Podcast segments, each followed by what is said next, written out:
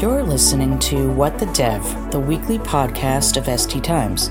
And now, here's Dave Rubinstein, editor in chief of SD Times. Hello, everyone, and thanks for joining us for this week's episode of What the Dev. Today, we'll be talking about edge computing and the Internet of Things. With me today is Jason Andersen. He's the vice president of strategy at Stratus Technologies, which is one of the early players in edge computing you know, with the explosion of data emanating at the edge, as well as the proliferation of devices out in the world, thing from automotive to manufacturing floors to healthcare, the benefits of edge computing can already be seen, but the field is not without its challenges. So thanks for being with us here today, uh, Jason. I want to get the conversation started. Uh, I know uh, you have some thoughts and insights into how people are thinking about the edge these days and, and what trends are happening. And uh, maybe you can kick us off with some of that. Sure. So, first off, I'm glad to be here, excited to talk about today's topic. Um, you know, I think there's been a lot of discussion about edge, and especially in relationship to this idea of OT and IT convergence at the edge. So that the people out in the field versus the IT folks. And, you know, we have been at my company, Stratus, we make edge optimized uh, compute systems. Um, and we've been really kind of focused on edge for about the last five to 10 years. And, and we're, we're starting to see some definite changes, especially kind of things that have been forced upon us by, um, you know, re- recent world events, you know, the, the coronavirus, um, you know, the significant increase in cyber attack and cyber theft. All those trends are starting to shape how people deploy their new systems and, and, and we're seeing we're seeing some pretty profound things happening. And i think it's it's a big departure from what people originally thought right? So a few years back we'd go in and talk to customers about iot deployments or deployments of edge computing in support of iot and they would be like well i don't have to worry about this. All i have to do is figure out how to get my machine to talk to a gateway. That gateway is going to talk to a cloud and it's going to be fine right? right. And then after a while they'd say I'd say, well, we'd say something along the lines of, so when are you actually going to do that? And they go, well, IT won't let me, you know, do anything but air gap. so I'm probably going to do nothing. Right. And that, that, that didn't last very long. And uh, what ended up happening was, is that people started to realize that as there was a proliferation of more devices out there. So in a hospital you know every patient now might have a device or or even every worker might have a device or in the retail space even every product might have some sort of tag on it that's you know all those things are happening. All of a sudden the data absolutely exploded. And the funny part was is that people wanted to collect a ton of data but the reality is was that they didn't necessarily know what to do with it so they just said i'm just going to collect everything right mm-hmm. and that became very unmanageable very difficult and quite frankly started to increase their threat risk so now all of a sudden it who kind of held the edge at arm's length is now getting a mandate from their superiors to go and get involved, right? What, what should we do about this? What's the right way to approach it? And that's really been the last 18 months. And I think it's become even more pronounced with the willingness to do more remotely, right? So when you had COVID and people having lockdowns and shutdowns or limited access to facilities, all of those things led to IT going, well, I can't even do what you want me to do without being able to get to the equipment, figure it out. Right. So so really there started to be this sea change of um, just really kind of IT's interest in the edge. It, it, kind of reminds I'm from New England and the thing that and I lived in New York City for a while. Mm-hmm. And when I lived in New York, um, Yankee fans would always be like, you do realize that the Yankee Red Sox rivalry is more about Boston not liking New York. We really don't care about Boston. It always they say, you know, listen, we, we don't care. Whereas up in Boston, it was like people would, you know, freak out about the Yankees. Right? They would absolutely have trouble. It's this, it was kind of this IT OT convergence thing was kind of similar, where the OT people would get so mad and riled up about IT, and mm-hmm. IT was like, it's really not my problem, right? They're over there and I'm going to leave them alone and I'm going to go worry about the 1600 other things I have to worry about to support all the other parts of the business. Right. And I think, you know, you have a couple cyber attacks where somebody gets in through a device and all of a sudden everybody goes, well, you know, now you have to get involved IT, you have to care, right? right. So let me ask you just talking about this proliferation of data. Uh, I know when when you know, again, as you said, five to 10 years ago, when people were talking about the edge, it was really just kind of a dumb device that was just collecting all this stuff and feeding it through. Uh, and then yeah. it, it, kind of evolved to where it would uh, handle a lot of the processing right on the edge uh, as well.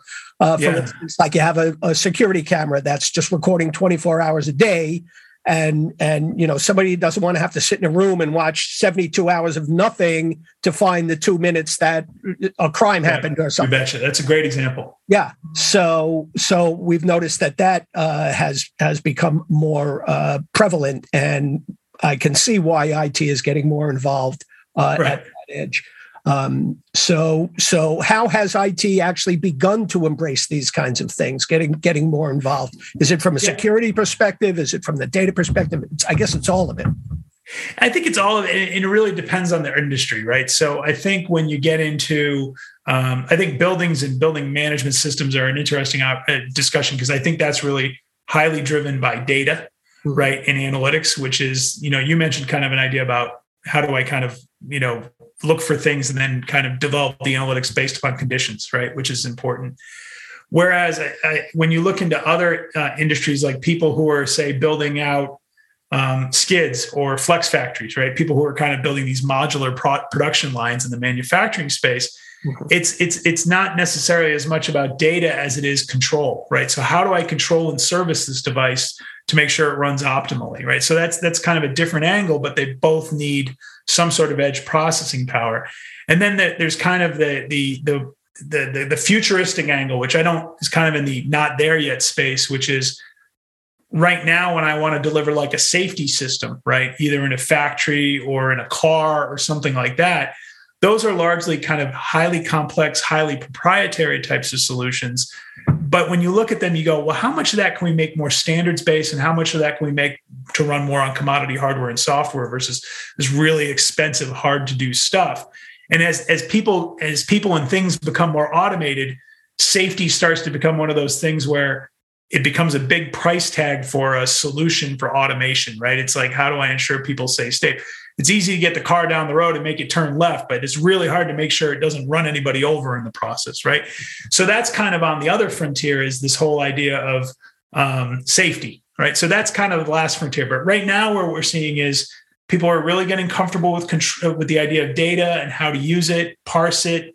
Um, where to store it for either compliance reasons or even cost reasons, right? Because storing things in the cloud can sometimes be more expensive than storing on premise. Mm-hmm. And then this the, the, area where we're kind of heading into now is the notion of control, um, which is okay. Now, how do I control things remotely? How do I enact on them remotely? How do I make them easy to service? Um, that's where even things like augmented reality come into it. Like now, people can now you got a machine, it's deployed, it's somewhat custom to your site you, the machine breaks, somebody comes in. How do they fix it? Well, you know, there's a QR code on the machine. You scan the QR code with the phone, and you can actually get the exact documentation for how that machine was configured and set up. That helps field service get faster. So there's all these new aspects. These there's all these new applications that are being deployed in this next phase. So that's the other reason why I think IT is coming in. It's not just the nature of stuff, but it's also the amount. Right? It's it's one thing to have oh, well, my, now my camera can recognize an event versus steady state. Then it goes to, well, can I take that camera one more step and not only recognize the event, but determine if it's a human or a dog? Mm-hmm. Right. And then you keep going. And, and it's the same thing as as you add these, hey, can eyes, right? You start to add more software. and then as you add more software, you know, you start to see things. That's when the IT guys show up and say things like, well, why isn't this virtualized, right? How, um, how often are you patching this thing to make sure it remains secure? I mean, that's a basic, basic one. And how do you patch it? Because you say it can never be turned off. And you start to get into some really hard, thorny, protect the business type, you know, risk management, compliance type of issues. And and the folks who are deploying the apps, it's not that they don't care. It's just that it's not really, it's not at the top of their list, right? They're like, hey, I want to I want to field service something quicker. I want to be able to know that it's a dog or a person. All that stuff is is their primary cause, right? So that's why IT shows up. I I think IT showing up is really a function of volume, right? More than anything else. Right. Interesting. Interesting. So one of the things that you talked about was security, of course, uh, and that's kind of a multi-pronged uh, thing as well. So right. on one hand, you want to protect the data that you're collecting and make sure that it's secure. Yeah. But you also have these are now uh, new points of attack for uh, ransomware and, and shutting down systems and things like that. So yeah. are people using the same kinds of security techniques on the edge as they would be for a, a cloud-based or a server-based uh, application? Yeah, yeah. I think what we're seeing is is that from a practice standpoint, like like what to do, there's a lot of similarities. I mean, there's the whole you know notion of you got to physically secure the device. You have to ensure that you know bad actors can't get to it. There's access issues. All those kind of best practices are still there. But when you hit the edge sometimes the technologies are different right? So what you're starting to see is a whole lot of um, you know edge based or iot based cybersecurity companies develop new innovations. Because quite honestly um, the, the, the the what they call the threat canvas right expands dramatically when you start going across many sites and many different types of devices and there's a lot of diversity. So I think the technologies have had to kind of uh, step up or change or even have entirely new types of technologies invented. But I think the basics are, are you know, if you take a, a security person, a good solid IT security person, they can apply their best practices to the edge and and, and start to come through with stuff. Um, what's amazing to me is is that um, how the basics are usually the stuff that gets ignored, right? Like, you know, just like for instance, the patching example is a good one. The other one that really kind of comes up is just not even patching, but it's really about life cycle, right? At the edge, devices are just deployed for longer. That's that's just it's just the nature of the beast, and um, and and it especially from from the past to now, right? So before now, maybe they didn't have a lot of devices out there. Maybe there wasn't a lot of data and ios being collected. So they didn't need a big system. So they didn't upgrade. They, they didn't run out of capacity right? So they just kept it running forever.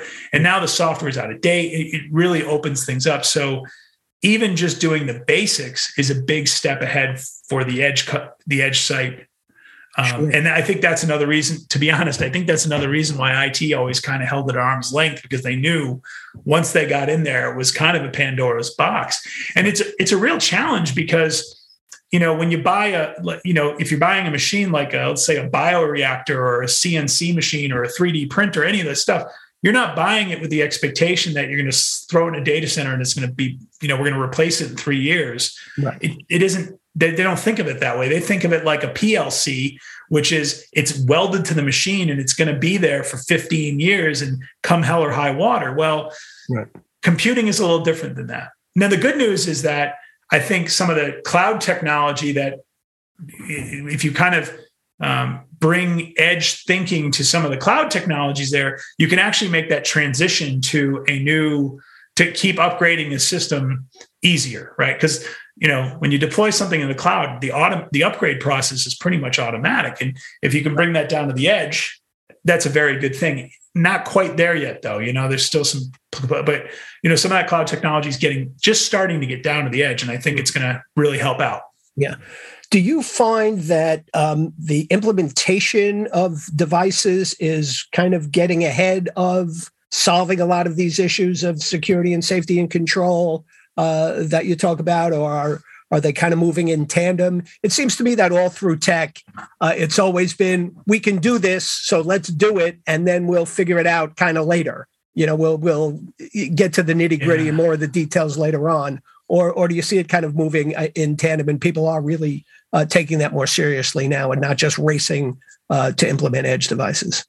Well, I think I think the tech world and, and the edge worlds and the verticals they serve are very different, right? I think a lot of the when you talk about moving in tandem and moving in kind of a um, solving problems in parallel, those types of things.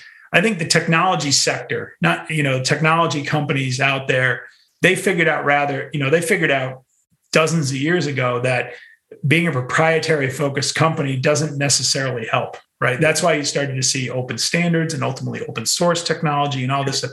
So the tech industry kind of inherently understands cooperation and trust right? But when you get into these sectors and you're talking about operational or edge equipment, um, those are very largely proprietary still, right? There's a lot, you know, there's vendors and we partner with a lot of these vendors. So I'm not going to name names, but mm-hmm. the point is, is that there's a lot of vendors out there who say, who go into a factory and say, you want to buy my factory automation system, run it end to end. And there's not a lot of standards there. Now, what's happening is you're starting to see, and, and this is kind of a playback of what I learned in the technology industry back in the 90s and early 2000s was. So, what you'll see happen first is standards will start to emerge so you can do better interoperability.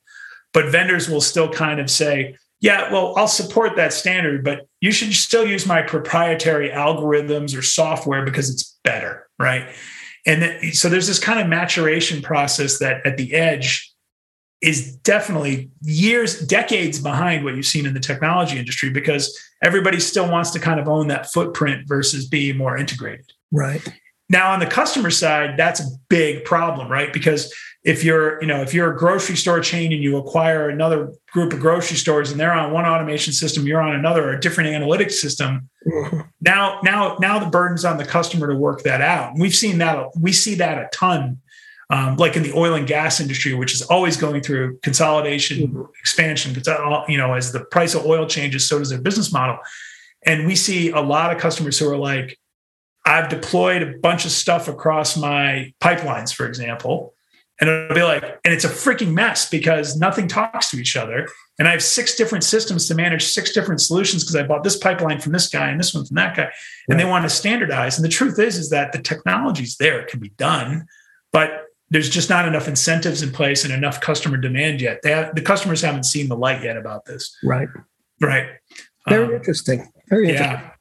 I mean, the example to give in the tech industry is Microsoft, right? Microsoft, you know, uh, was trading, you know, just the stock was trading like what 10, 15 years ago at $35 a share mm-hmm. because everything was, it was a Microsoft universe. Welcome, you know, you either play by our rules or you don't.